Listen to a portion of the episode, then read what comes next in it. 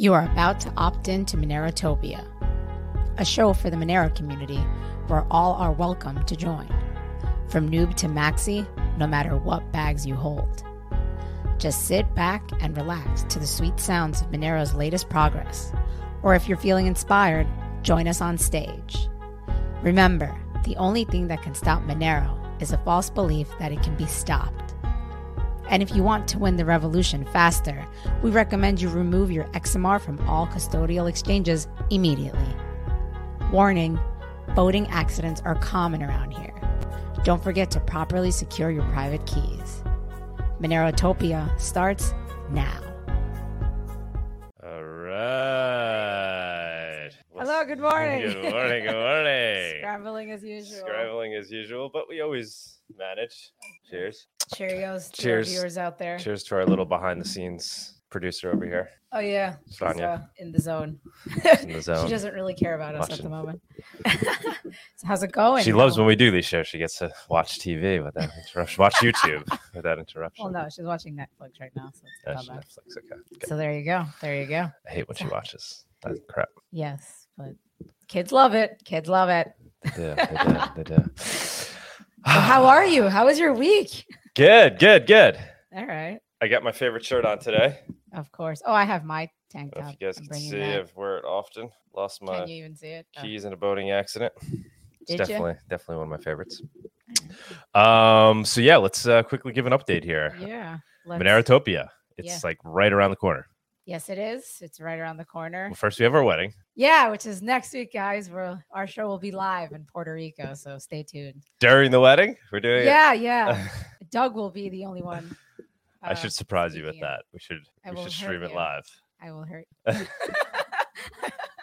So yeah, that should be fun. Not do that. Yeah, so we might kind of get a little quiet over the next week or so because next week, we leave But we're still doing the show. We're still sticking to the schedule. So yeah, anyone that's watching the show and that's in Puerto Rico at some point, maybe reach out to us and maybe we can meet up and do a show there. I'll probably be putting a Reddit post to see, throwing it out there to see if people want to hang out with us, meet up with us. Yeah, so next Saturday, 11 a.m. if anybody's around. Well, it's an hour difference, so I guess we'll be doing 11 a.m. there, which is 12 p.m. There's an hour difference. Okay. Because of daylight saving time. Oh, okay. So, yeah, anybody that's in that area, in Puerto Rico, I mean, we're going to be in the Rincon area, but if you're willing to... Sorry, how do you pronounce it? Yeah, you said it fine. I have to roll, Hit us up. Yeah, coming out. Even if you're, far away, you want to drive over. It's not that bad. It's like a 2-hour drive if you're in San Juan.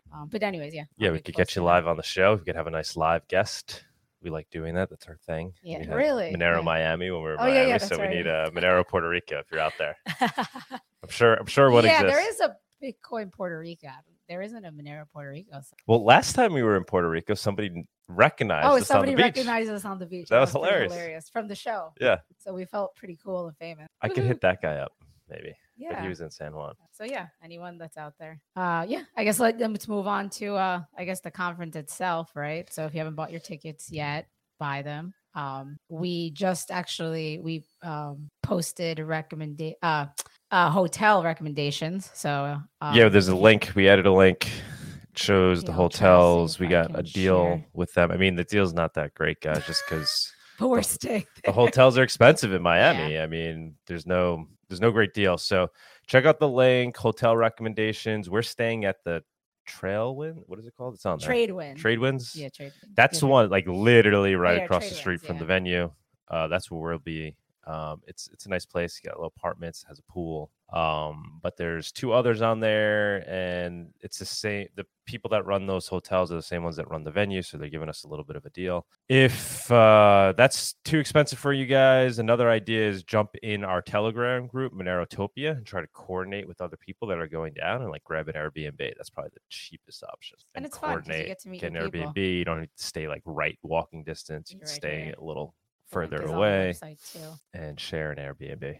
Oh, he put that on there? The Telegram group? Yeah, join the Monerotopia Telegram group to coordinate with other attendees. Go back to the main event. But events, we're pretty much there, guys, in terms of we have all the content. There's a couple of more speakers that we're ironing out, and then we'll have to figure out how to fit them in. Philip Zimmerman. I don't know if I brought it up on this show.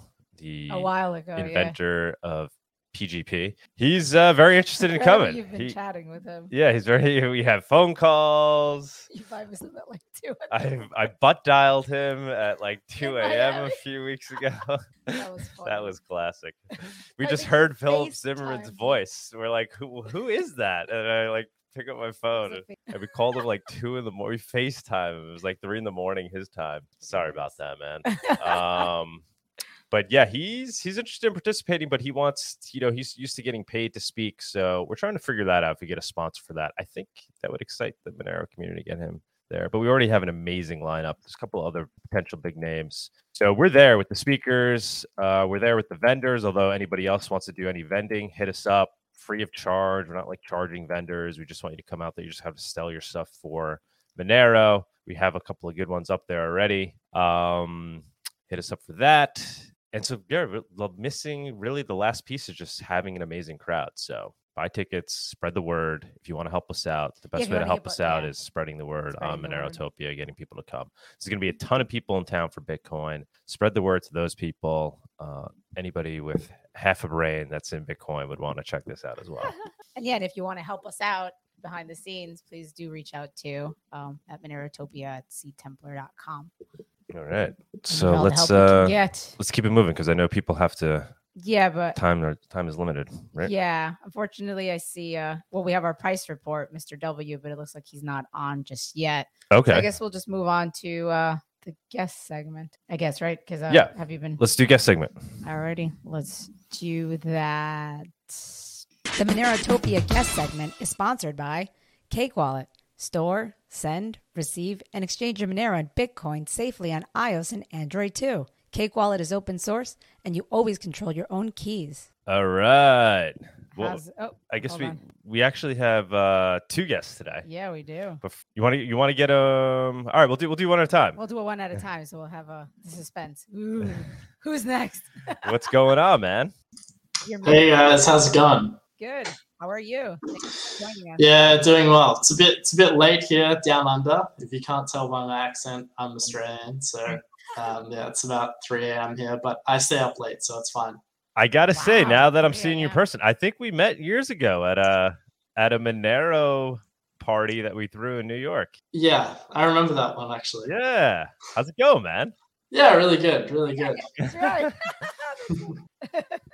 All right. Yeah, we were there as Loki, but we've changed our name since then. We're now called Oxen. But obviously been in this space, like in the Monero ecosystem for like 4 years now. So been a significant amount of time working alongside Monero people and getting to know them. So it's good to be on the show finally. You want to give a quick explanation of Loki and Oxen and Session and how they all relate and what exactly it is you're working on these days? Yeah, so a lot of people would have heard of us under the name Loki. So that was originally a fork of Monero and still is to this day. Pushed quite a few commits upstream that are in Monero source code now as well, including IPv6 support for Monero as well. Now we're kind of working more on some of our ecosystem applications and diverging a bit more from Monero, basically focused on building this second layer out on top of the Monero source code called the service node network, which allows us to build other applications on top of that layer. So we're building an application called Session now, which you might have heard of as well if you're in the privacy ecosystem. And that's kind of built off this second layer of nodes that we run from, you know, essentially something that's a modified version of the Monero source code. Yeah, Session, definitely have heard of it. Actually, the guy that I bought my custom-made Monero miner off of added Session to it as well, to the computer. So I'll start messing around with that. You want to quickly explain how it works and maybe how it's different than some of these other, you know, end-to-end encrypted chat messaging systems? Yeah, so there's kind of three larger components to it. First, it doesn't require any phone numbers. So the messaging applications that people mostly rely on in the anonymity community tend to be Signal and Wicker and apps like these, which tend to require a phone number or an email address. We wanted to steer away from that as much as possible. So we just use a public-private key pair, which counts as your identity, and you can send people and encrypt messages for people based on that key pair. It's called a session ID. Second, we onion route all of the network traffic that goes in between your phone or your computer and the network, which obviously hides your IP address from being linked to the messages that you're sending. And third, instead of having a kind of centralized architecture where you're speaking to a central server, we actually use this service node network, which I was talking about before, which is about 1,800 nodes that you connect up to and store your messages on and talk to, instead of talking to like our central servers. So those are kind of the biggest differences between us and, say, something like Signal. And so are there downsides with the system like that in terms of, you know, compared to one of these more centralized versions? Is it as scalable? Is it as user-friendly? Yeah, it's fairly scalable and fairly user-friendly. Most of the downside has been on the additional software development side of things. When you don't have a central server to deal with, you have to be much more careful about how you manage state. So when Signal talks to its central servers, they have all of the messages stored on there and can provide you like a fully up-to-date conversation list and everything like that. With us, we can't rely on single nodes to store messages. So the states can become inconsistent and the software has to deal with that in an elegant way, where the user doesn't become confused about what's happening. So we've spent a lot of time getting to a point where you can talk to this decentralized server infrastructure without you really knowing that it's decentralized at all, because we ultimately want to provide the experience that using a centralized messenger is like, but just the back end is different. Yeah, very cool, man. Very cool. So are there other projects? What most closely compares to what you guys are doing? Are you guys kind of your own beast? We kind of think that we are our own beast. There's elements of, like, I think the closest in the market would be Signal, although they're not doing anything decentralized. Maybe in terms of like the encryption and the standards that we're pushing forward, like I think we're closest to Signal. Maybe on the decentralized side, we'd be closest to something like Briar, which has been used for a while, and they're like a Tor-based like onion routing messenger. And then maybe on the like storage component, maybe something like BitMessage, we're kind of similar to. So we kind of have taken what we thought in the initial design phase were like the best parts of each messenger that we liked, and kind of joined them together. We're hoping that it's going to hit the market, and we're seeing the numbers right now to back that up as well, that people are interested in the unique kind of placement that we have. Yeah, I think people are very interested in this. Like I said, I haven't tried it out yet. I'll get it up and running. I want to see how easy it is to get going. Now, are there apps yet? Is there like iPhone app and oh, really? Okay. Yeah.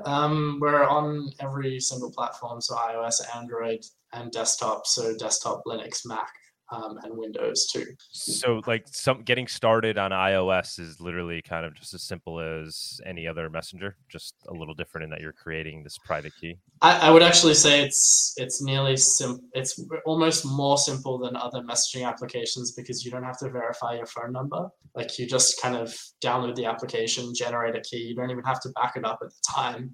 You can back it up later. So the onboarding experience is almost easier than a centralized messaging application. Awesome. Now, are there rooms yet? Are there can you create rooms, like kind of like Telegram type rooms? Yeah. So there's two types of rooms that we have. We have closed groups, which are basically, they're fully end-to-end encrypted like groups where, only the end participants or the participants in the chat can read the messages. And then we have bigger open groups. So those are 100 messages plus. And the biggest one I think we have right now is 5,000 members, because at that scale where you have 5,000 members, it doesn't really make sense to encrypt the conversations anymore, because a single bad person can just take the whole transcript of the chat and leak it to anyone. So when you're doing these more like broadcasty channels or more like informational channels, it just makes sense to make them more censorship resistant, which we've tried to do.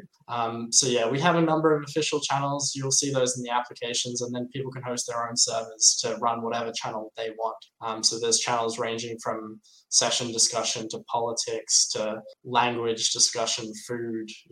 There's channels for quite a few things now, and all we only run 4 of the channels, and there's probably 100 out there. So cool, yeah. Man. So I guess we got to get a Monero. Maybe we have to do our Monerotopia channel over there. We're just starting to get some momentum and tell our Telegram one, but we'd love to help push this initiative, get people over there. Yeah, that's awesome, man. You coming down to Monerotopia? I'm not sure yet. Like the restrictions in Australia are still up in the air. I mean, they have opened the border now, I think. And hopefully I'll be able to get back in, but I don't know exactly what they're going to do with the Omicron stuff that's been going on. You know, Australia's always been pretty strict on border restrictions, but hopefully I can get there. I don't think there's any legal impediment right now. I'm just not sure. I haven't looked. Yeah, maybe we could get you involved though somehow. I mean, obviously, I love what you guys are working on, and I love your Monero roots.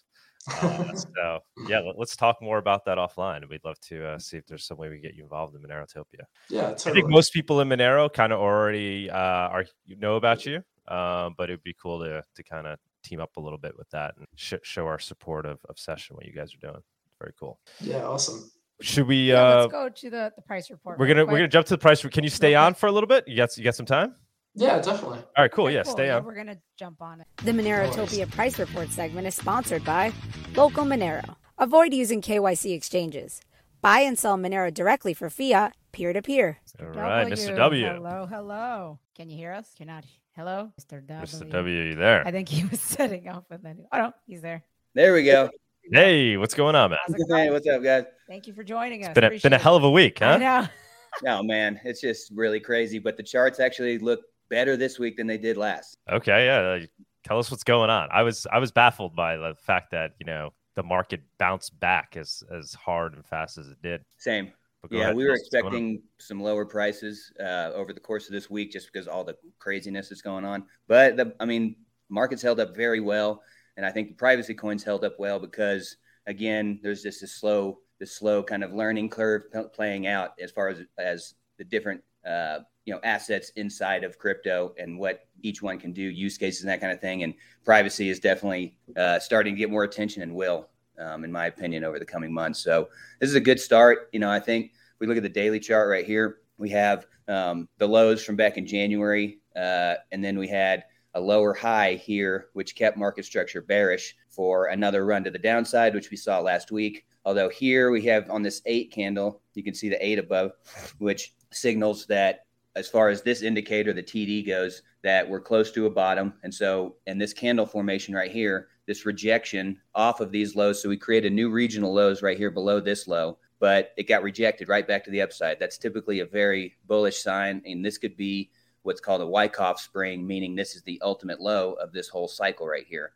Possible, not guaranteed, but certainly possible. And now we follow up that candle with a blue SCMR reversal signal, indicating that price action is saying that we could have a sustainable reversal back to the upside here, at least on the USD pair. So we hit 132, and I was saying for TCV between 130 and 150 was probably where you wanted to be active if you felt like getting into a trade on the long side. And that turned out to be right. Now we're back at around 160, hitting a little bit of short-term resistance, but the count here is flipped back to green. Volume is looking better here. If we look at money flow, we've gone slightly positive with a little uptrend, which is nice. We have a big, nice MACD bullish divergence here. You can see we had lows here and MACD, the histogram here went down to about -9, -10. Here we have a lower low on this 8, like I said, but we only got down on MACD to, call it -4 or 5. So that's a bullish divergence, indicating there's some hidden strength there. And we also see that in the momentum oscillators here in RSI. See, here's your January low. Here's the low here on RSI, which is a higher low. That's bullish. So next level we'd be looking at is about 170. That's the falling 50 SMA, and then 185, which is where we have old resistance dots right here. But in the scheme of things, this really looks like a pretty clean double bottom, again, with Wyckoff spring. And so we have everything we need really right here to create a sustainable bottom.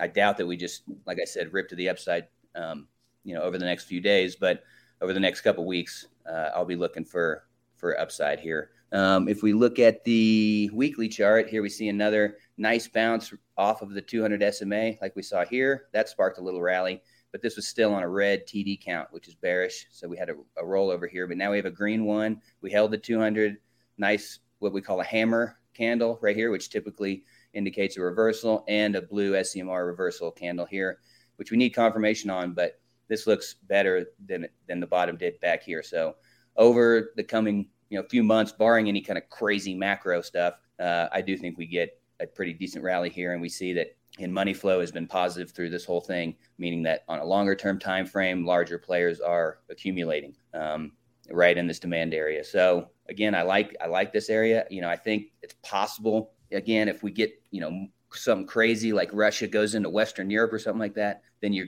probably get a shot at 100, 120. But ultimately, I think we're very close to cycle bottom here, and we can start building a base to move up higher on the USD pair. So yeah, that's a good point. I'm thinking there might, right, there could be some another major event, right, related to what's going on in Ukraine that pulls us back to, obviously nobody knows, but certainly, and that's possible. And I would view that, given the reaction we saw last week, I would view that as a huge opportunity, because obviously the market, at least the market for cryptos, seems to be accepting whatever this news is, no matter how bad, pretty well. Mm-hmm. How about like they come out and say sanctions, kicking Russia off the SWIFT network, right? Because that's something we've heard that's being talked about, hasn't happened yet as far as, right? I don't believe they moved to that level yet.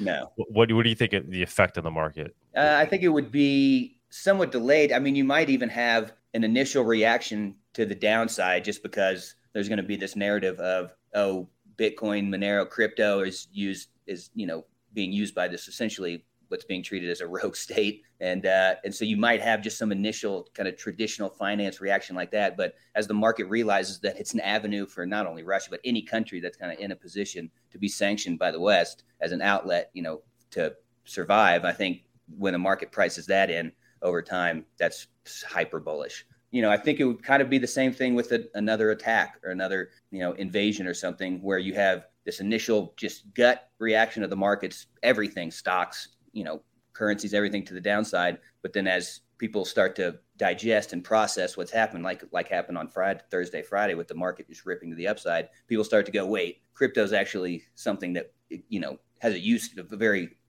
strong use case and geopolitical situation like this. So I would stay bullish, and I would use dips on panics to continue to accumulate. Yeah. Honestly, cool, yeah. I hate to say I'm hoping for another little dip, because that would probably mean something bad happened. But it would be nice to see something where we pick up some more cheap coins. Definitely, and I mean, I think typically when we see turns in the market, like we've had. Boy, it's been months and months and months of bear market action. Right at the bottoms, right when things are turning is when you get everybody that wants the dip, So when it's scary and everything's going down, everybody's scared to buy. But then when you kind of sense you're getting close to something in terms of a bottom, and then everybody's like, oh, I'm going to buy the next dip after the bottom, but then it never comes. So we'll just have to wait and see. Yeah, I was just shocked by how fast it bounced back, though, right? It was just like, what? Really? It was all the whole market, too, right? It was just wild. Yes, wild. I mean, and the volatility is kind of discouraging if you just are like watching it from a day-to-day perspective. But, like if we zoom out to this weekly chart, you can barely see it on here. And so it's really, at the end of the day, this stuff seems scary while it's happening, but markets are pretty efficient, have a pretty good way of pricing in a lot of this stuff, despite not, all the uncertainty, honestly. What do you think of the fact that Bitcoin really is not behaving as digital gold? If anything, it's the opposite, right? We're seeing it move in the opposite direction of gold. We saw that spike in gold when there was that kind of doom and gloom moment. People didn't know how bad things were going to get. Gold completely rallied. Bitcoin and the rest of the market went the opposite direction. It all dumped. Then things recovered. People saw kind of clear skies ahead. And once again, Bitcoin just went up with the market. So it's kind of acting the opposite as gold, like whatever risk. It's a risk on asset, right? So, right. Yeah. And I see that as like an intentional kind of narrative push by the establishment in order to get people to believe that crypto, Bitcoin is a risk asset, in order to kind of neuter it a little bit, during this pretty key, crucial time. For, what should be for Bitcoin. And so I think that's a push by the banks and by TradFi institutions in order to slow down adoption and investment in crypto. And so, but you know, gold's just such an old school safe haven asset that investors are already trained to treat gold as kind of a safe haven during times of uncertainty for hundreds of years. Whereas, you know, crypto is still developing its own narratives internally and externally. And it's pretty easy to just, you know, print up some articles. Oh, hey, Bitcoin is, you know, the new risk barometer. And then everybody on Wall Street goes, oh yeah, sure it is. And then stocks go down and they just start selling everything. So I think it's a temporary thing. I think, again, the market kind of takes some time to wake up to the truth a lot of the time. But when it does that, you know, that gets priced in pretty quickly. But I think it's a tactic. I don't think there's anybody out there that actually believes that Bitcoin is a hyper risk asset in times of global uncertainty. I think most savvy investors believe that it's a true safe haven, much more so than gold. But it's still so young, and we're still so early that it's easy, I think, for the establishment to portray these narratives in order to kind of inhibit growth. Because, boy, it is certainly a threat at this point. Yeah. All right, that's an interesting take. And then how about the digital cash narrative? So we saw with the trucker convoy, Bitcoin really being exposed as not the greatest technology to use if you're trying to do censorship-resistant private transactions. Yeah. If you're a dissident and you're trying to raise funds, probably not the best thing to use.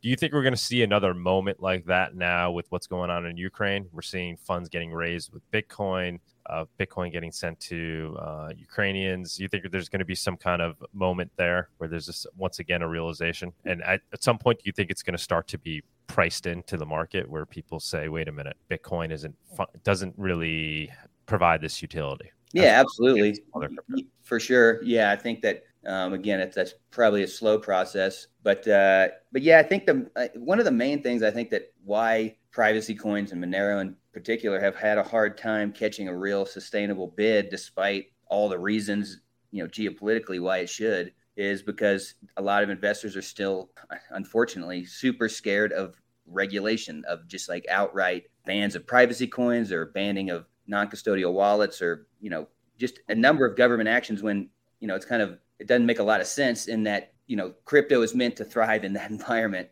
Just, you know, if governments are cracking down, that's why things like Monero exist, so that we can still, you know, have the freedom to transact. But I think that's there's still this, again, there's this training by older school and, you know, bigger traditional investors that governments still are in total control of all this stuff. And, you know, if they're going to come out with legislation banning or restricting use of privacy cryptocurrencies, then that, you know, that would have a negative effect short term on the market, even though I think long term, again, it would prove the use case. So I think it just has a lot of people still nervous. And so, you know, I don't know how that gets resolved necessarily, other than maybe just continue to, you know, do its thing in the face of these crises. But yeah, it's I think it's, you know, people are still scared of the space overall, and particularly privacy coins, just again, because I think there's been this narrative push about dark net markets and how, you know, only evil people are using these things. And so just got to get over a lot of this kind of regulatory worry, and just, again, we need a narrative shift back to the truth from, you know, kind of what the media portrays, these shadowy figures using privacy coins, you know? Mm-hmm. Yeah, man. Good points. I mean, it's kind of like they want people using Bitcoin at this point. They're not afraid of Bitcoin. It doesn't really disrupt the state as much as claimed among the BTC maxis. It seems like they're okay with people using Bitcoin. Right. Yeah. Anything else you want to say with regards to price before we move on? Maybe XMR to BTC? No, not really. I mean, so yeah, just on the BTC pair, TD9 signaling a bottom. Here we have a higher low, another reversal candle, counts flip. So I mean, I'm feeling, you know, this very well could be a double bottom on the BTC pair too. So I'll be watching over the next few weeks, mainly this pair, because I want to see XMR start to outperform BTC, and then the USD pair, you know, follows along with that. But this is kind of the relative pair that I want to watch to see if what we were just talking about, if, you know, we're gaining some traction in terms of real world use cases and you know, crises like we have now. When you say maybe a double bottom, is that's a positive or a negative? Positive. Very, very positive.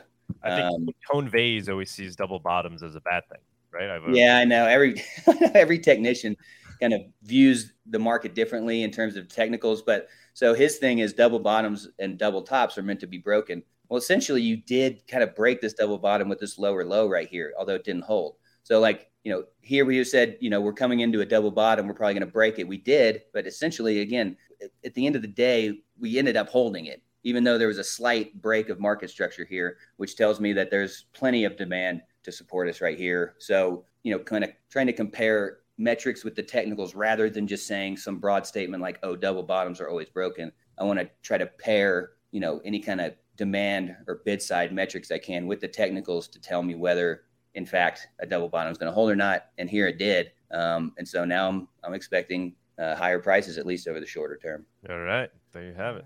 Thank you so much, man. Thanks for coming on. Appreciate it. Oh, absolutely. Thanks to y'all for having me. And sorry, I was a little delayed. No worries. We got it done. Greatly appreciate your time. You're very to the point. Explain things very well. Good stuff. Thank you. Right. Awesome. Appreciate it, guys. Y'all have a good weekend. Sure. Cheers, man. You too. Thank you so much again. Awesome. Really appreciate it. All right. You got it. Take care. Yeah, I guess we'll have our second guest. Yeah, let's do another guest segment intro. All right. Let's do it. This is a special show. Ooh, it is. The Monerotopia guest segment is sponsored by Cake Wallet. Store, send, receive, and exchange your Monero and Bitcoin safely on iOS and Android too. Cake Wallet is open source, and you always control your own keys. All right. All right. We got Martha, our second guest. Woo-hoo. Thank you so much for coming on. Or you're muted. I muted you. I'm like, hi. It's thank you guys so much for having me on. No, what's going on? How's it going? It's a beautiful sunny day here in Miami. I'm excited for you guys to come back after your wedding for this great event that we're going to have. That's going to be our, you know, that's going to be our escape. That's our honeymoon, Monerotopia. I'm taking her to Monerotopia. It's a beautiful, exotic place. Guys, everyone should be very jealous. You know she's a keeper if she's excited for this. And I think I've tested her limits a little too far. But we'll be okay. Yeah, we'll be fine. I'm excited about it. I'm super excited about this. So, but, you want to give a little intro about yourself for those that do not know who you are? So, yes, sure. I am Martha Bueno. I am running for Miami-Dade County Commission in not Miami Beach, in an area that most people who come to Miami don't come visit. It's Kendall out west. And on top of that, I am working on my mission to free Cuba by giving them Monero, giving them a privacy coin, you know, giving them a way to defeat their government using money that the government just can't control. Right on. Yeah, we should say so. Martha is going to be our opener at Monerotopia in Miami. Where's the clap? Where's the clap? I don't want to touch the ball. Wait, chance it. Listen. All right. Super excited. We met her down in Miami a few weeks ago when we were at the Bitcoin. What was that? The North American Bitcoin Conference. Somebody's like, you got to talk to Martha. Shout out to Erica. Thank you. We went out. We had lunch. We were blown away. Miami Monero was blown away as well. I was a bit smitten, I think, as well. But we're super excited to have you. I think you're the perfect opener for Monerotopia Miami. You want to tell us a little bit more like what your involvement is with the local Cuban community and what's been going on with the Bitcoin conference? Yeah. I know there's some controversy there, you know, there is down the block from Monerotopia. Yes. And actually, you guys just brought up the hotels. I am going to be booking myself into one of these hotels because as things are holding right now, the ability to get onto the beach is in question. And so what's happening? So before I even get into what's happening with Cuba and whatnot, the Bitcoin conference announced at the beginning of February, on February 3rd, that they were bringing in Eric Garcia Cruz, who to speak about a platform for Bitcoin called Cuba Pay, or not for Bitcoin, but it uses Bitcoin. So they were really excited to bring this gentleman from Cuba to speak about a platform that is supposed to revolutionize Cuba or something, right? That's the goal with all cryptos is how are we going to impact the people that live there? Well, it turns out that Eric Garcia happens to be a secret agent for the Ministry of the Interior in Cuba. So he is a legitimate government agent, to say the least. I have video of him himself saying that he has 3 years of training as a sub officer, which is basically a non-commissioned officer, somebody from, the secret police, the people that track Cuban citizens and give this information to the Cuban government. And so what a lot of people don't understand about Cuba is it's legitimately a dictatorship. It's been that way for 63 years. We're talking about brutal repression. We're talking about right now there's 55 children in jail between the ages of 13 and 18 years old. And they were put in jail just simply for protesting their government. So not only is this gentleman coming to Miami, but he is somebody who has been involved with repressing their people. And then on top of that, the actual application itself is just horrific on every level. I don't understand what the Bitcoin conference is doing. And so the reason why I'm saying that I think it's going to be a problem to get into Miami Beach is because of our history here in Miami. So first, let's start off that Miami is the largest Cuban diaspora in the world. There's well over 1 million Cubans here in Miami. And on July 11th, when the protests broke out in Cuba, here in Miami, a lot of people decided to organize by blocking the expressways. This was in support of Cuba. Now imagine when people are really starting to become aware that here in a conference in Miami, we're going to have a legitimate communist who has been responsible for death and, hurt to a lot of our people. This is not going to end well. I know that the Bitcoin conference is aware of what I've been saying. And I also am aware that they believe that the reason I'm putting this out there is because they think I wanted this attention for myself, which is kind of funny. Anybody that knows me knows that I don't really like public speaking. So the fact that they think that I want to do this to bring it out and get a spot on their stage or whatever. And I'm not even the one pushing this. This is coming from the Cuban community themselves, from a lot of influencers that have a reach. I am not one of them. I am just the one who translates, from Spanish for the more American population. So it's funny that I am the face of this, but nonetheless, it is very true. Eric Garcia is coming. And so how is it a bad platform? Well, this platform connects people to send remittances. They charge 14% of fees. So right there, that's pretty bad. But then the people don't actually receive Bitcoin in Cuba. They receive what I like to call as Chuck E. Cheese money, which is MLC. MLC is the coin that the Cuban government has issued that's basically only useful in their stores. It's government money. Again, like Chuck E. Cheese, you go to Chuck E. Cheese and you give them your dollars and they give you a Chuck E. Cheese coin that only works in Chuck E. Cheese.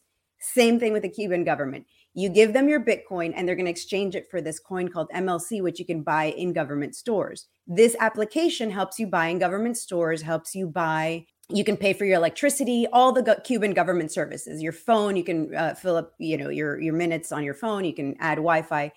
Why is this a big deal? Well, Cuba just changed their laws. Their law 143 now says that if you receive a remittance, you receive money from someone outside of Cuba and you speak out against the government in any way, shape, or form. Again, dictatorship. So people really, anything you say can and will be used against you. Now they're going to have a concrete evidence, because this doesn't give you, it's not a person-to-person platform. It's not hiding people. And there's a video of Eric saying that, if you want privacy, this isn't the app for you. So Bitcoin is promoting an application that will legitimately land people in jail in Cuba and possibly death.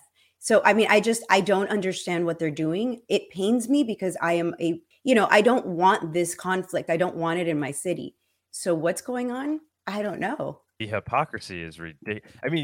This is what annoys me so much with the Bitcoiners and the BTC maxis. You have guys like Alex Gladstein from the Human Rights Foundation who's out there. He's talking up Bitcoin as this tool for, saving all of humanity. And I'm sure he'll be one of the guys at this conference now saying how great it is that Cuba is adopting Bitcoin. Meanwhile, it's potentially, from what I'm hearing you say, having the opposite effect. It's really this centralized app that they're going to try to, onboard people to. And it's really going to be no different than, a Venmo, if not worse, in terms of being able to surveil people that use it. What is their argument for why it is a good thing? How are they saying, what is the positive? How are they selling it? I wish I knew. And it's funny that you bring up Alex Gladstein. It is my understanding that this guest was invited by Alex Gladstein himself. Not surprised. We go way back with Alex. We met him at the Magical Crypto before he was anybody. He was right. He was just feeling out the scene. He was feeling out the room that day, and he had no interest in us. He had no interest in Monero.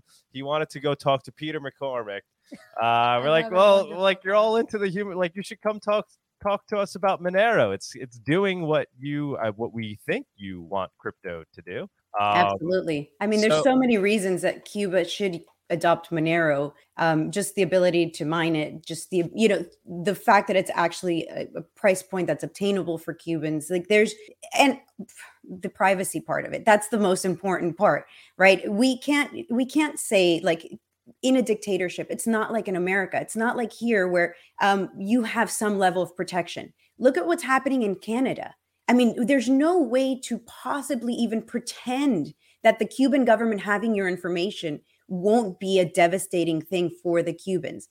So it blows my mind that of all the people, of all the Cubans doing things with cryptocurrencies, this is the guy that they're going to bring. And I mean, again, there's video of him saying, I was part of this, Cuban regime apparatus. And the crazy thing about it is he didn't have to go there. So people are like, well, but you're forced to go into service in Cuba. And yes, you are. You're forced into 2 years. He even explains that he didn't want to have to clean war tanks and he didn't have to want to stay up at night watching the equipment. So he chose of his own free will to go into the Ministry of the Interior and learn cybersecurity and learn espionage. And then he continues on to say in this video that's out there, I will be putting it out later today, I believe, as well. I'm translating it for everyone. But he also says, I am not going to reveal state secrets. Says it plainly on this video. And it's like, okay, so that means A, you have state secrets that you could reveal. And B, you're not a whistleblower. You're not somebody who's taking back what you had to do with the Cuban government. You are going to continue to operate. And every Cuban that I've spoken to, particularly attorneys that are knowledgeable in Cuban laws, they say that once you get into this is like the mafia. There's no getting out. He's not asking for political asylum in the United States. He's intending to go back. And then furthermore, no other Cuban can do what he's doing. So he's claiming that he's not part of the government, yet the only people that can leave Cuba to come for a conference are people that are part of the Cuban government. So just everything about this is terrible. And I don't know why the Bitcoin conference people are doing it. And I don't think they understand the ramifications. Yeah. I'm a little worried about our conference. I'm not going to lie, because we're right next to their conference. And we're the Monerotopia. We're the little the island of hope next to it. We are. So everybody better get on that beach before people start shutting it down. I mean, I don't want this. Again, I don't want this to happen. People still need to get to work. People need to get to hospitals and, take care of their kids and do stuff. If we block the streets, if Cubans block the streets, I say we because I'm a Cuban, but I have no intention of being a part of this or, that's not my gig. But we blocked the expressways here in Miami during rush hour for days because we were supporting Cuba on the island. Again, I mean, just knowing what has happened here in Miami and the way we feel about Cuba, 63 years of a brutal repression for everyone that has had to escape Cuba, people that have lost their family members, people who have come on rickety rafts. I mean, it's just the amount of insult that inviting this person to this conference is. I don't think they've understood it. And so why they're backing Alex Gladstein in this, I'm not sure. I'm not sure what his deal is. I'm not sure why, because again, he's a Human Rights Foundation guy. So what does that say about all of this? Why would he bring somebody who's going to potentially cause a lot of harm to people on the island? Did Alex Gladstein respond to you at all on Twitter? Was there any conversation? No, never does. No. And again, the Bitcoin conference knows that this is happening. It's not like they're unaware. Because at the beginning, I thought that was the issue here. I was like, oh, well, there are a whole bunch of people who aren't Cubans. I understand. We all make mistakes. We don't know. But now that they're aware of it, why? Yeah, no excuse now. You made them aware. They should at least be talking about it, looking into it, talking to you about it, trying to figure out if there's validity to what you're saying, which it sounds like there is. My hunch is that you're on the right track with this. It's awesome that you're doing this, that you're out there exposing it. You're on Twitter. You happen to have a huge following as well. So it's not like you're Joe Schmo and just sending out a tweet. Like you're getting traction with it. So this could be a really interesting moment. This could be one of those kind of pivotal moments where people's eyes start to open to the fact that, Bitcoin has some flaws with regards to its, transparent ledger. here's a perfect example where, you know, you may, you know, the downsides of people adopting Bitcoin as opposed to something like Monero, especially in the way you're talking about if they're looking to use a centralized app. So I think you're doing a great job. What we've seen in the past is Bitcoiners, everybody, they just somehow ignore it and they contort it and they twist reality, just like we saw with the truckers. Like, oh, we're seeing in real time Bitcoin fail as digital cash. People being completely put in danger and harm's way because they use Bitcoin for the purposes of funding dissidents. And yet, what do Bitcoiners take on it? It's like, well, it's unconfiscatable, right?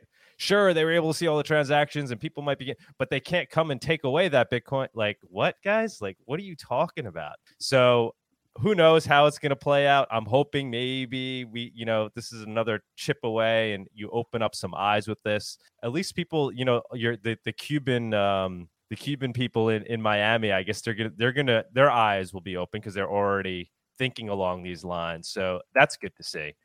Those that are already possessed laser eyes Bitcoiners, I mean, good luck. I don't know. Unfortunately, it's going to take more than this to turn something.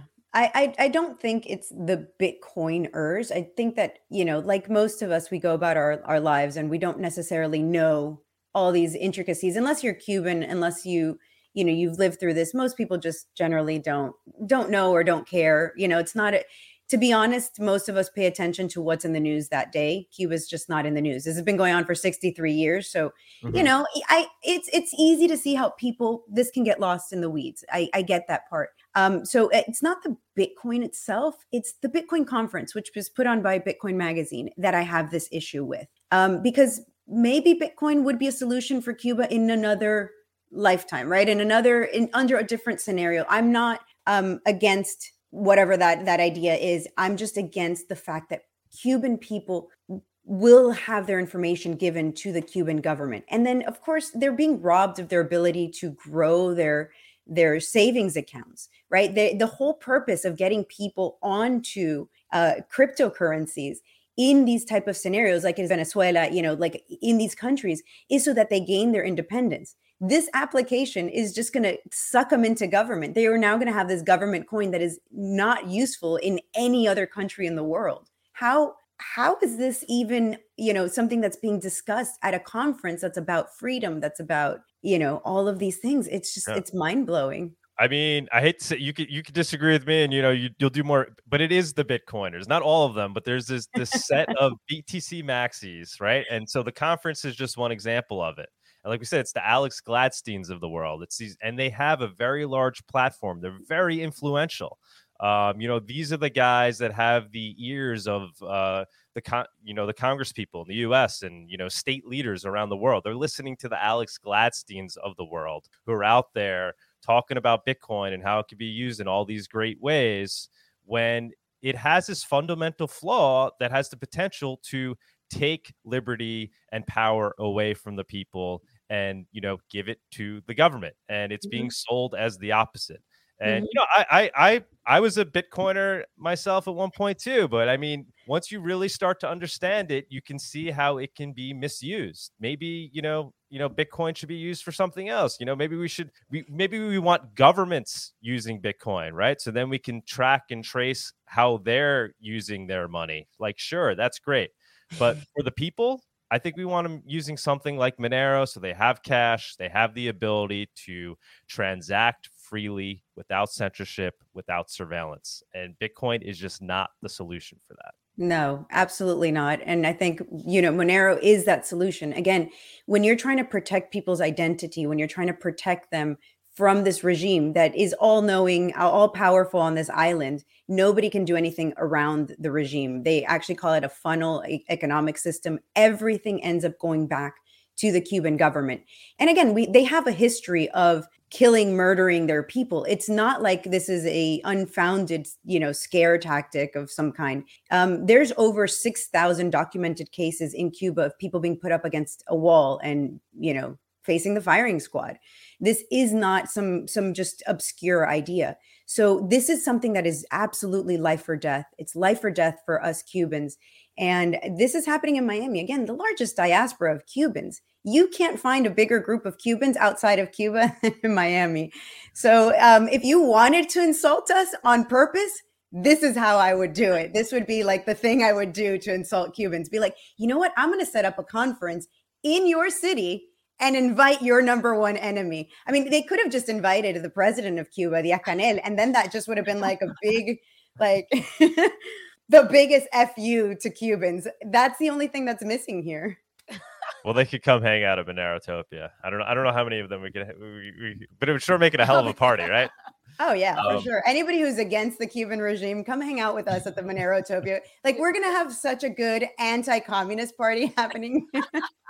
Exactly. Martha, thank you so much. We got to move on with the show, but if you could stick around, please do, because then we're going to open it up to the audience and have other people come on stage. If you can stick around, please do. Absolutely. Awesome. I'll be here. The Monerotopia Weekly News segment is sponsored by iVPN. Use a VPN to help prevent your online activity from becoming a permanent record. iVPN encrypts your data and DNS requests so your ISP or mobile network provider cannot monitor or log your online activity. Purchase an iVPN service today anonymously with Monero. All right.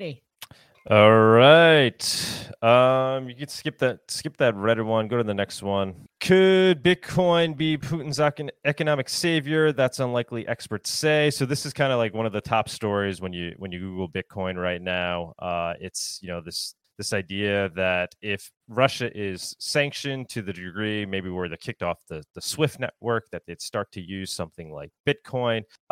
It's interesting, right? Nobody knows how this is going to play out. Ultimately, what this article is saying is, and you have, you know, experts chiming in, like from chain analysis companies, Elliptic, saying, well, it's not likely because, you know, Bitcoin is completely traceable. So for them to use something like Bitcoin to avoid sanctions, probably not the best idea. So just another example of where we're seeing, you know, Bitcoin maybe not being the tool to use when you're trying to do something covertly, even on the level of a state trying to avoid sanctions. You know, obviously, you know, we're not saying that's necessarily a good thing or a bad thing, but it shows that Bitcoin doesn't function well as digital cash or for these purposes. It's interesting to see this being one of the main topics right now.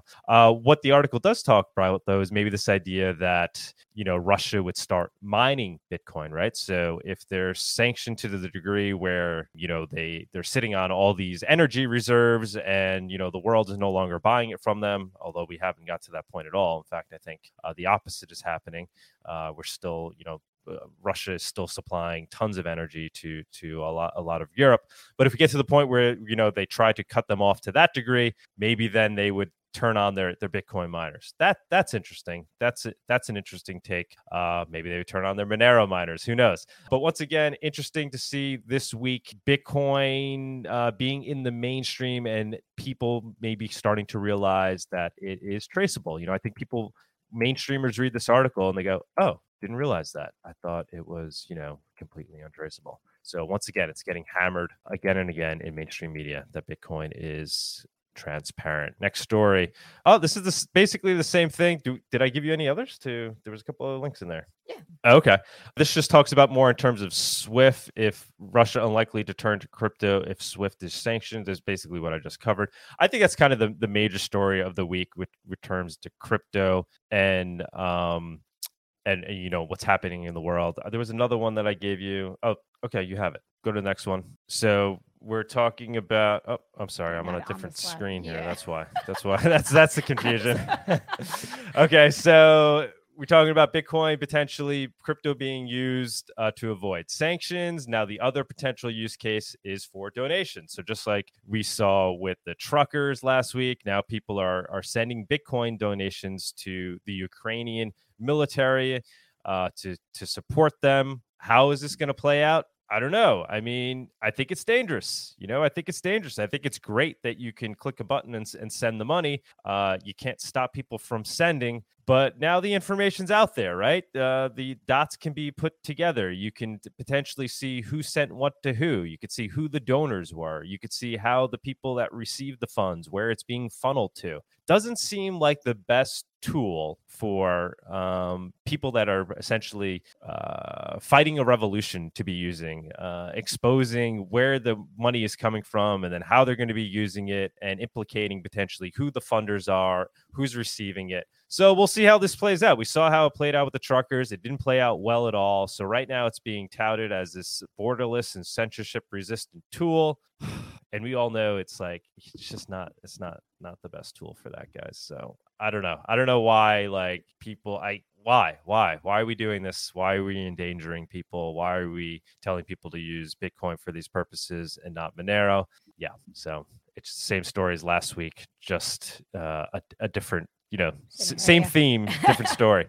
I was Googling or searching Twitter to see what the most popular tweets this week were that were Monero related. One of them was actually mine. So Bitcoin is not digital gold. It is flawed digital cash that was rebranded as digital gold in an attempt to give it a purpose. Real digital gold will evolve from true digital cash. That's my take. I think we saw it this week with Bitcoin. It acted in the opposite way of gold. It acted as a risk on instead of a risk off. Gold rallied when there was fear in the marketplace. Bitcoin tanked along with the rest of the market. So it's not really there yet in terms of acting like gold. I know we had Mr. W saying, well, maybe that's because, there's certain people that don't want it to be perceived as digital gold. So they're pumping it. I don't know. I don't know if that's the case. All I know is it's currently not acting as digital gold. It's acting the opposite. It's, people aren't fleeing to Bitcoin during these most tested times where you don't know where to put your money. And I do think eventually there is going to be a digital gold. And I think that's an amazing use case, but I don't think you can just claim that use case without having an underlying value as digital cash. That's my point. So I do think crypto will act as digital gold at some point, like true digital gold. But I think to just claim that something is that without it first being providing the utility of digital cash, I just don't think it's going to function that way. And then there's, a lot of people liked it, but yeah, obviously you had a lot of people attacking this. You had a lot of laser eyes attacking it. What I thought was interesting is, first of all, their attacks were like very just, attacking, basically calling me an idiot without really explaining why. And when I would check their profile, most of them were like 2020 accounts, laser eyes, 2020. And more recent. So it's like you have this, like, all these new BTC maxis that aren't thinking things through, that are just out there, that are just trying to pump Bitcoin without thinking twice about what it is. And this tweet really exposes it. I mean, there's just tons of these like 2020 laser-eyed Bitcoin maxis attacking me without saying anything of substance, just like basically calling me an idiot for making this point. But yeah, this is the way I see it going down, guys. First, we need it. We need something to prove itself as digital cash, show that it has a base utility of that, and then from that, it will grow in value and start to act as a real digital gold store of value. Is my take. Kevin Wad, who's also going to be a speaker at Monerotopia, is going to be one of the morning speakers as well. He's going to give the real, like, Monero maxi speech. He's perhaps more of a maxi than even I am. I think he does a good job at conveying the most maxi point of view. Russia has 2,300 tons of gold. If they had Bitcoin instead, each of their UTXOs would have been blacklisted and unspendable. Bitcoin is not digital gold. The true digital gold will be Monero. So, agree with that or not, it's maybe an extreme opinion, but... We saw what happened with the truckers, and now we're going to see what happens with the donations to the Ukrainians. We saw what happened in the market when people were moving towards gold and moving away from Bitcoin. So I don't know, guys. I don't know. I feel like last week we learned that Bitcoin really doesn't function well as digital cash. We're learning it again this week, potentially with the Ukrainian donations, although we haven't seen the negative consequences of that. And now we're also learning perhaps Bitcoin isn't the best form of digital gold either. I think we need to create digital cash before we move on to claiming something is digital gold. is all we got. That's all we got. All right. Now let's move on. Let's move on. Viewers on stage. It's the Viewers on Stage segment. It's that time where we invite you, the viewers, up on stage to comment on anything you've heard so far today, ask the guest a question, or maybe talk about one of the news topics. Come on down. All right. Exciting Hello. Anybody else? Come on up. Join us on stage. I'm looking at comments here. Somebody said Lightning Labs is featured on the World Economic Forum website. I heard that. That's pretty interesting. That's kind of scary to see. Martha, I see you shaking your head. Did you see that? Did you see that news story? I actually just looked it up because I was not aware. And that's very interesting. How would we tie that in, though, is the question. It's definitely an interesting... Well, the fear is that, you know, the powers that be, those that supposedly would be most disrupted by something like a true crypto, are actually embracing this technology, Lightning Labs, you know, basically embracing the Lightning Network, which is the second layer built on Bitcoin. So, you know, any Bitcoiners will tell you, you know, Lightning Network is going to turn Bitcoin into digital cash. And it's the only way to create digital cash is by building a second layer on top. But those of us, there are a lot of us that don't necessarily see it that way. They see Lightning as potentially being more, not truly decentralized, essentially being traceable in ways. And so here we have the World Economic Forum supporting Lightning Labs, which it created the Lightning Network. And so you have to wonder, why are they okay with something that's supposed to essentially be disruptive to the things that they essentially believe in? So it's like, you know, it's just an indicator, right? It's like, why are they okay? Why are they okay with the Lightning Network? Is really all that's saying. Anybody else have comments on that? Actually, I'd love anybody that's out there in Monero land that wants to come up and talk about that. I think it's an interesting story. Yeah, we have Ian and Brazilian Raps. Hello, guys. Welcome. Hello. How's it going, guys? Well, I was motivated by the comments of Marta about Cuba, and I would like just to talk briefly what is happening here in Brazil, because we have a problem that's similar to Canada, but it's a little bit older. You have like a Supreme Court that is trying to get control of the three powers here in Brazil over the legislative and the executive sessions. It's quite interesting because we have here in Brazil previous versions of a CBDC. It's called PIX, P-I-X, and it's similar to the WeChat payment, if you know the Chinese version. So everybody pays with a QR code and so on, and it's very easy, it's cheap, it's for free mostly. The question is, whenever the actual Supreme Court decide that someone is against his point of view, he try to avoid then to talk. And the first part is to collapse any YouTube channel, and then nowadays they are even they have destroyed the PIX option. So people had the money frozen. It occurs in the last year. And this is my fears about the new world that's coming to us.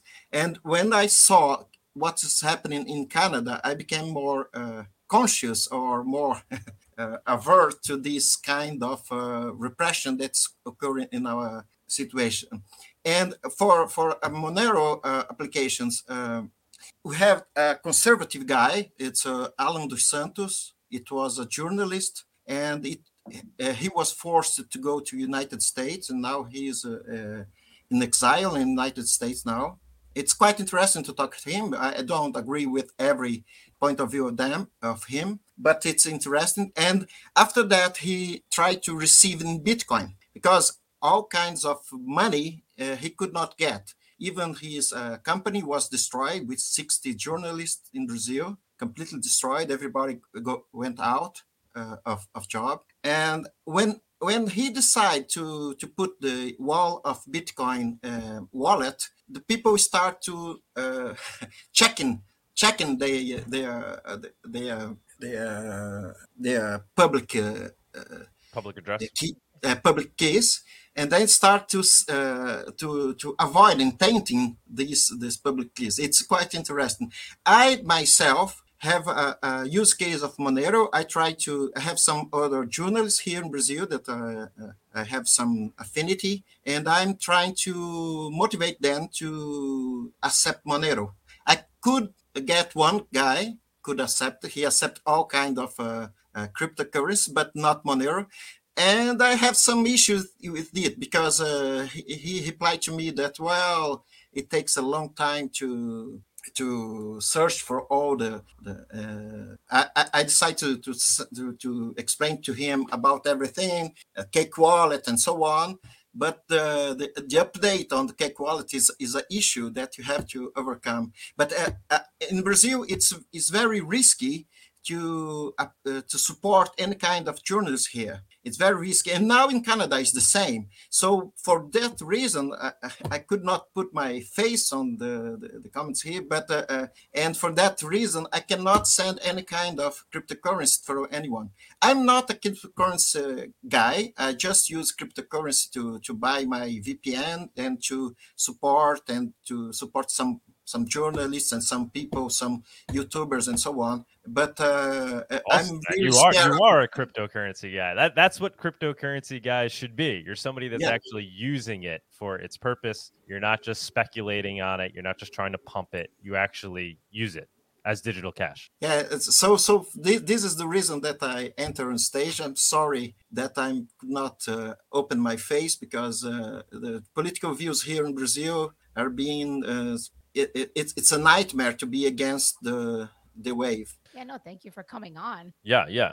Thank you for coming on, man. Greatly appreciate your take. So do you see people's eyes potentially opening, more people doing what you're doing and trying to use something like Monero for purposes of... Well, I am in some Telegram groups here that we discuss a bit about it. There is some issues, you know more than me about the issues inside the politics, inside the Monero community. It's another layer of nightmare that you have in every country, in this aspect, but you have to be together.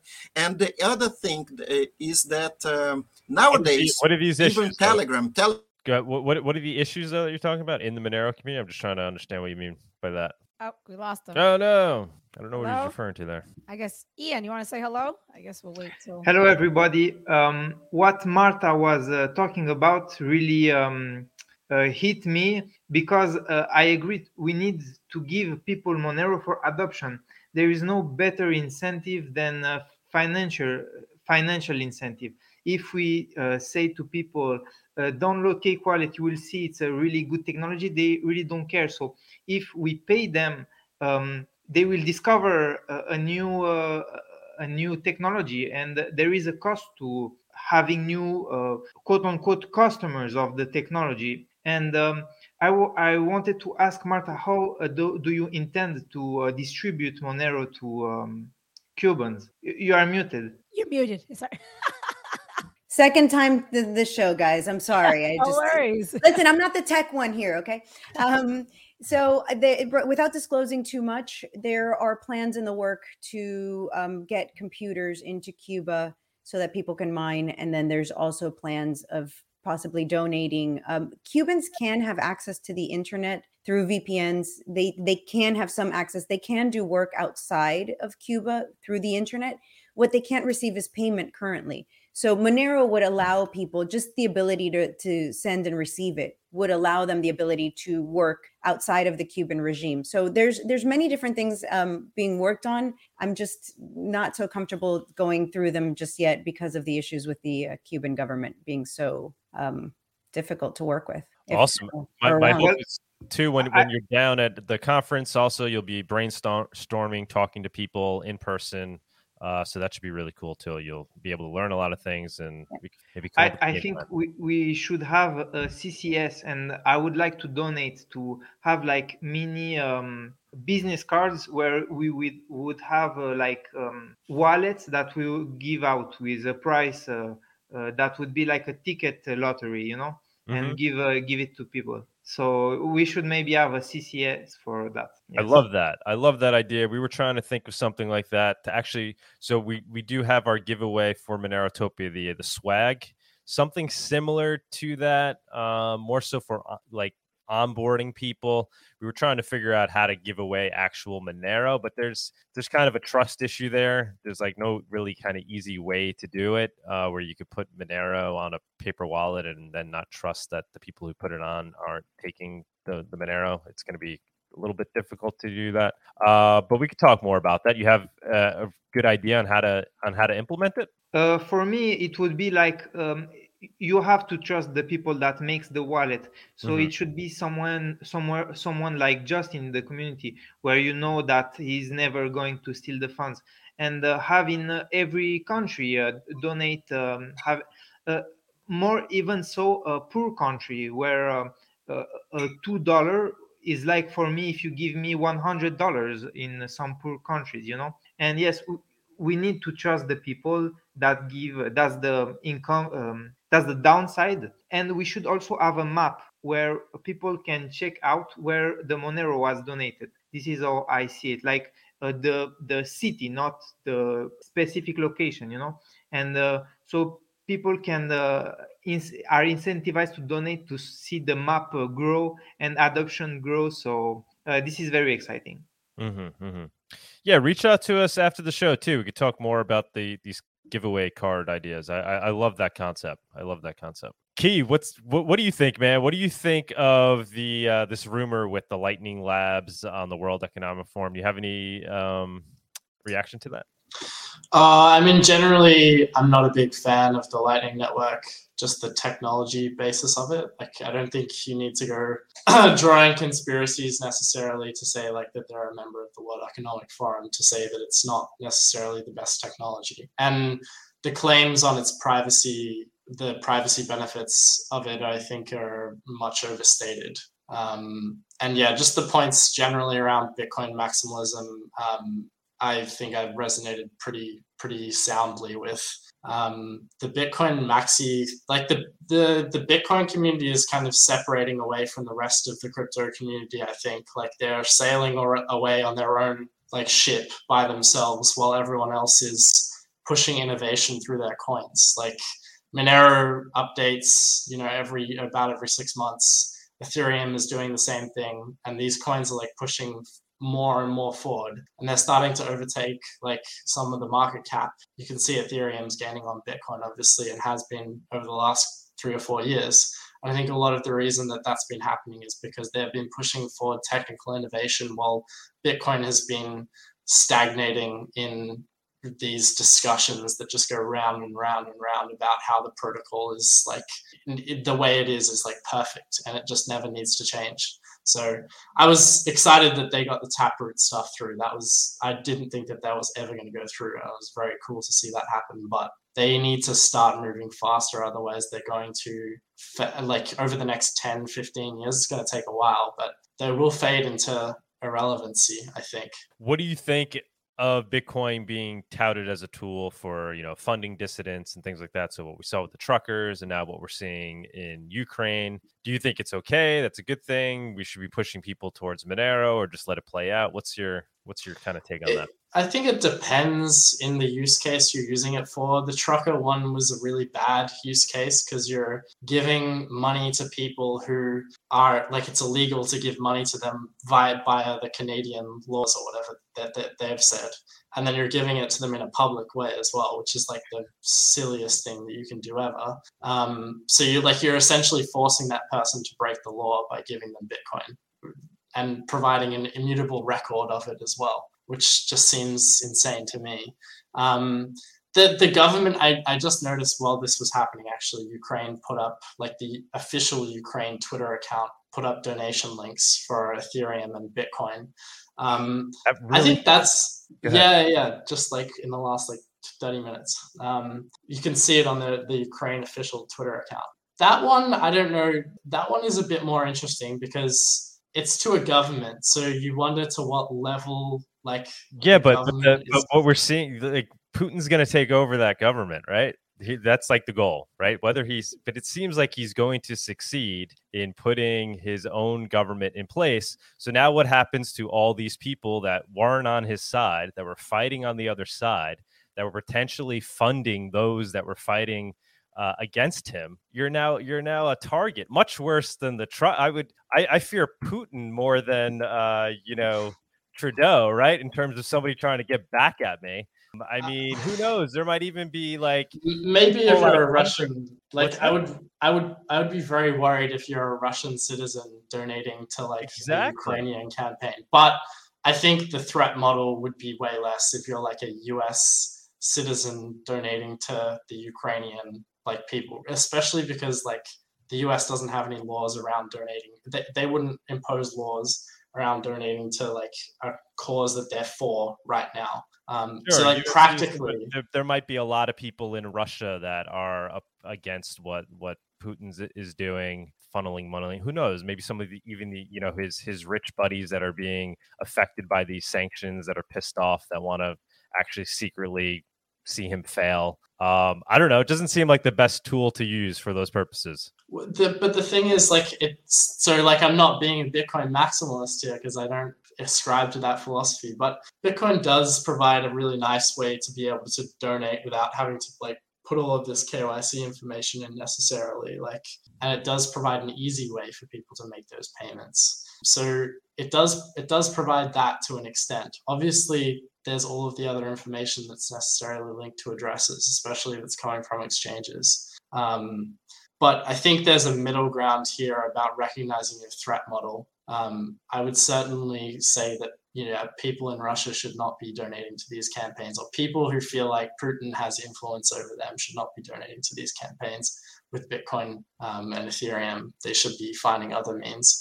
But I think if you're in a fairly safe Western country, which is against Russia in this efforts, the risk profile is fairly low. But then it's the distribution of those funds too, right? And then who's it going to? And then are you going to be able to see who's receiving the fund? I don't know. In Bitcoin's case, that's a good thing though, because we get to see it go to that Ukrainian address, which they've publicly claimed, and then see the dispersions from that address. Right. There's that side of it, but then there's also potentially providing more information for identifying those people who actually are receiving it, connecting the dots when they actually try to off ramp and use it. I don't know. The thing that's probably most likely going to happen though is that Ukraine will send it to a centralized exchange and they'll sell it for US dollars or whatever they're going to use to fund the war effort. So I'm just trying to break this down into practice. I'm a Monero and privacy coin maximalist. I've been working on that technology for 4 years, but you do have to break these things down into what do you think is going to most likely happen with this money, and then assess the threat model based on that. Mm-hmm. Yeah, no, I agree. I don't know how it's going to play out though. And it's so why? But why take that risk? Why not use something like Monero, which can just as easily be used for clicking the button to send the donation? What's the benefit? The only benefit, I guess, is the liquidity of Bitcoin. Yeah, liquidity. Obviously, there's more holders and of Bitcoin than there is Monero. There's just more money in that system to be able to extract value out of. People have wallets on those systems. It's more well supported. Yeah. But those are all chicken and egg arguments. If you keep making those arguments, essentially no one will ever see adoption of their cryptocurrency. At some point, someone makes a conscious effort to push this forward, right? And get more adoption of one cryptocurrency over another. Exactly. Well, I think at least the person that is in charge and receives all the Bitcoin should at least atomic swap it in Monero, and then distribute the Monero to cash out.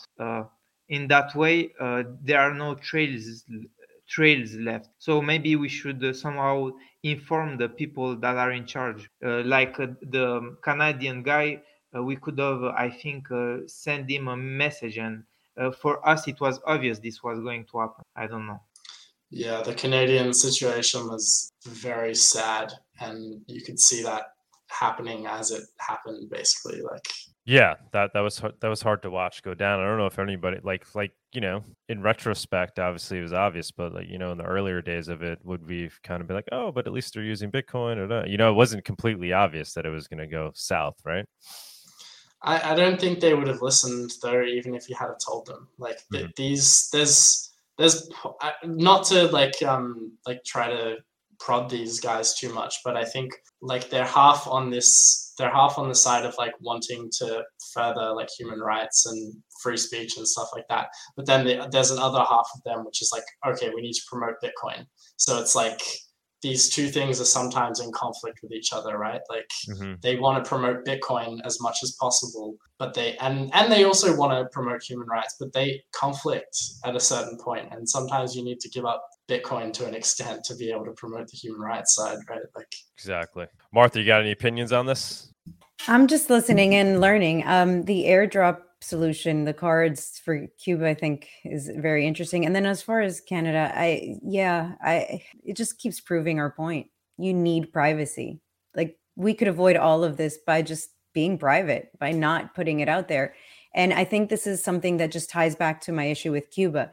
You know, sure, you can use Bitcoin. Of course you can. But we need privacy because, you know, in the case of Canada, people lost money. But in the case of Cuba, people are going to lose their lives. So, you know, it's just that much more important to be private if you are going to send money to Cuba.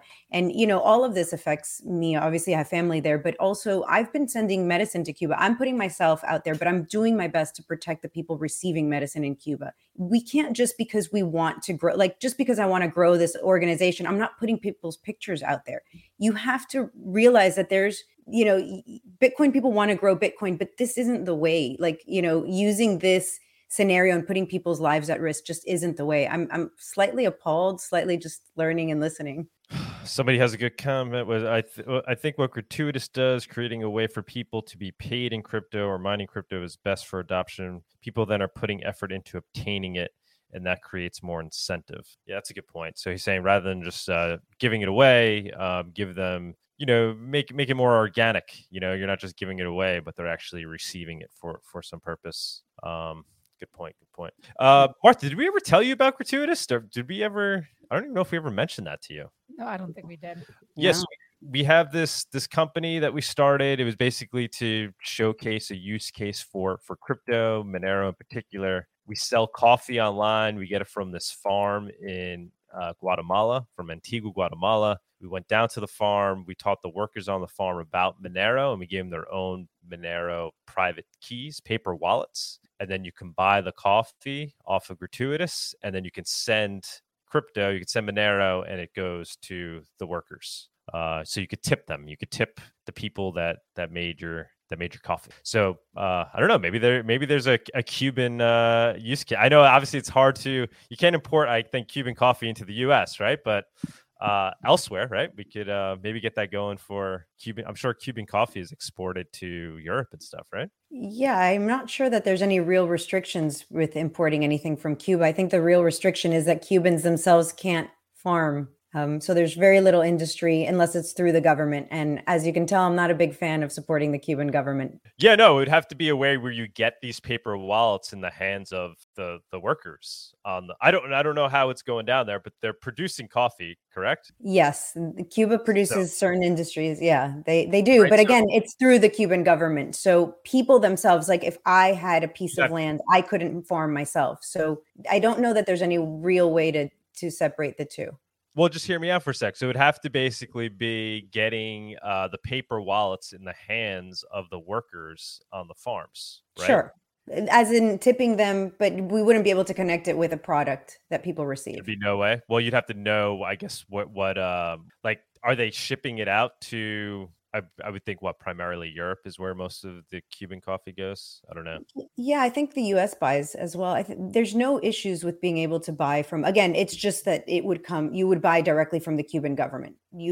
People in Cuba can't ship you stuff from Cuba. It's a matter of working it out, I'm sure, so that we can find something. Again, I think a lot of this would work with maybe not a physical good, but I don't know enough. Sorry. Okay. It's just something interesting to think about. Obviously, I guess it could be dangerous. You could be endangering them if they found out, if the Cuban government found out that their workers are getting tipped for the coffee. I don't know, maybe, but it would be interesting, right? It would to get some Monero in their hands. I guess it'd be amazing. I have no idea how it works. Like, would it be difficult to access access people down there? Is it all? No, we have connections with people on the island. Accessing people is not the hard part. It's just making sure that the Cuban government isn't aware of it. The harder part. Okay. Yeah, well, that's something we're working on. It would be cool to tie Cuba in somehow, but I don't know. Maybe we don't want to endanger people, but it'd be really cool to pull it off. I'll go down there. Give me some wallets. Will you make it back? I don't know. But I do like the idea of people mining it themselves in Cuba. I do think that Cubans need to learn to fend for themselves a bit. I think that's definitely an interesting idea. Yeah, the mining is great. The only issue with that is it's not super profitable right now. But I mean, I don't know. What's the situation with electricity in Cuba? So is it basically it's subsidized by the government? How's that work? Yeah, it's subsidized. And the government also keeps tabs on how much electricity you're using. So a higher consumption would be an issue. I have seen some people discussing that if you're a student, the universities have electricity at all times, because that's another thing. In Cuba, the electricity is very in and out. You maybe get it for 8 hours a day max. So it would be very limited time that they could use it. And the Wi-Fi the same. So I was seeing like different people who work for the Cuban government can access the Cuban government stuff. And then there's probably a lot less scrutiny on that. So if you're a university student and your laptop is just chugging along at the school, nobody's really going to pay much attention. So that medical doctors that work in hospitals that have, so there's a lot of interesting ideas. And unfortunately, we have to use the Cuban government's resources, but I think we can work our way around. I mean, we're resourceful people. We'll figure it out. Yeah. In terms of getting people started on mining, super easy with Monero compared to other cryptos. Anybody that has a PC could essentially start competing and mining and, actually getting a decent amount, especially if their electricity is cheap, is subsidized. It's something to, I guess at that point, just getting the word out. Getting the word out. I don't know what forums or channels or what ways you would do that. Is there any ideas there on how to just get the word out to residents of Cuba, getting them thinking about it? Yep. And that is what we're working on with this conference that we're planning, is getting people, educating them. I think the education part of Monero is really important, explaining why this is the better coin to use and explaining how to use it, is really going to be the biggest challenge, I think. Very cool. Mm-hmm. Anybody on stage have any comments with regards to that? I'd be pretty worried about the mining stuff, just in terms of Cuba, I would assume, doesn't have a lot of the, when you're looking at mining, the things you kind of want are cold climates, so you can have natural cooling on your processes that are doing the work. You want fairly good internet connections to be able to relay your Canada blocks back to pools. And you want cheap electricity, which is the main thing. I know Monero is a bit different, obviously, because it uses CPU based farming. It's not ASIC based, but there are massive CPU farms in China and stuff that are just getting subsidized off very cheap electricity from massive excess hydropower. So they're paying so little that they can compete at inordinate prices. So I would be worried about that stuff, and just worried about if people are putting their computers on and not really. The good thing about it is that I'm assuming the Cuban wages are a fair bit lower than US wages. So earning a little bit of money can be a lot more, but I don't know if that's enough to outweigh those natural things that you're working against. Yeah, I mean, we saw it in Venezuela quite a bit, though, right? In the a few years ago with Bitcoin, you think it'd be kind of similar to that? I don't know, if Venezuela ever had a significant portion of Bitcoin mining, though. If you were to compare it against China or the US or any other major region in Bitcoin mining, it would have been a smaller portion, I would assume. Now that might have translated into more money for them because that money goes further. But I'm not particularly clued up on that situation, to be honest with you. All right. Well, we got some research to do.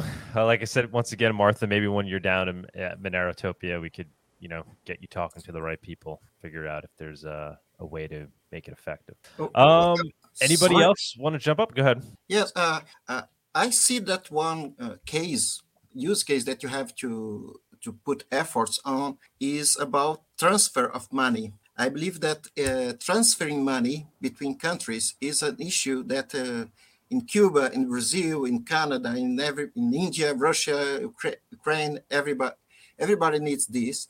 But for the low-level people, not technical savvy, they cannot do that, and they even cannot use like TransferWise or something like that. So I believe that there is an opportunity, a huge amount of money flowing from one part for another part. I remember in Brazil that like 2-3 years ago, some entrepreneurs here have some issues sending Bitcoin to China and back because it was easier to overcome the bureaucracy of the two countries. Nowadays, I believe Monero has to do this because you cannot use Bitcoin anymore, and have some issues. And we are noticing that the huge countries, aside from United States, you have Canada, Australia, Russia, China, Brazil. Every one of these countries are having some issues with the government trying to control your money, your point of view, your life. That's a point that you have to take aware of. Yeah, so I you're talking about remittances, right? So there's this ability. Yes, remittances. Yes, I mean that would be amazing. All right, so something we could obviously easily do one part of, right? So getting it to where whatever the Cubans that are living in the U.S. easily zapping Monero down to their friends and family down in Cuba, but then you got to try to kind of create the circular economy down there where they can then somehow use that Monero, right? That would be the real missing part there. Martha, any thoughts on that? So like we get it to the point where people are using Monero for remittances, just a quick, easy way to send some money back to the homeland, to their friends and family. But then what would they then do with that Monero? I mean, obviously then you're talking about trying to build a Monero circular economy down in Cuba where, they receive their $100 of Monero and then they can use it to go buy groceries. Right. So there is a community that is constantly leaving Cuba. Right now, there's an opening where people can leave through Nicaragua. So there's always people looking to sell what they have in Cuba, the little that they do have, and bring it with them when they leave. So there is a community already set up, people who want to, exchange their cash for something that they can then bring outside of Cuba. So there's a very interesting dynamic that we can work with here. It needs to be built. I'm not going to lie and say that it's already ready to go.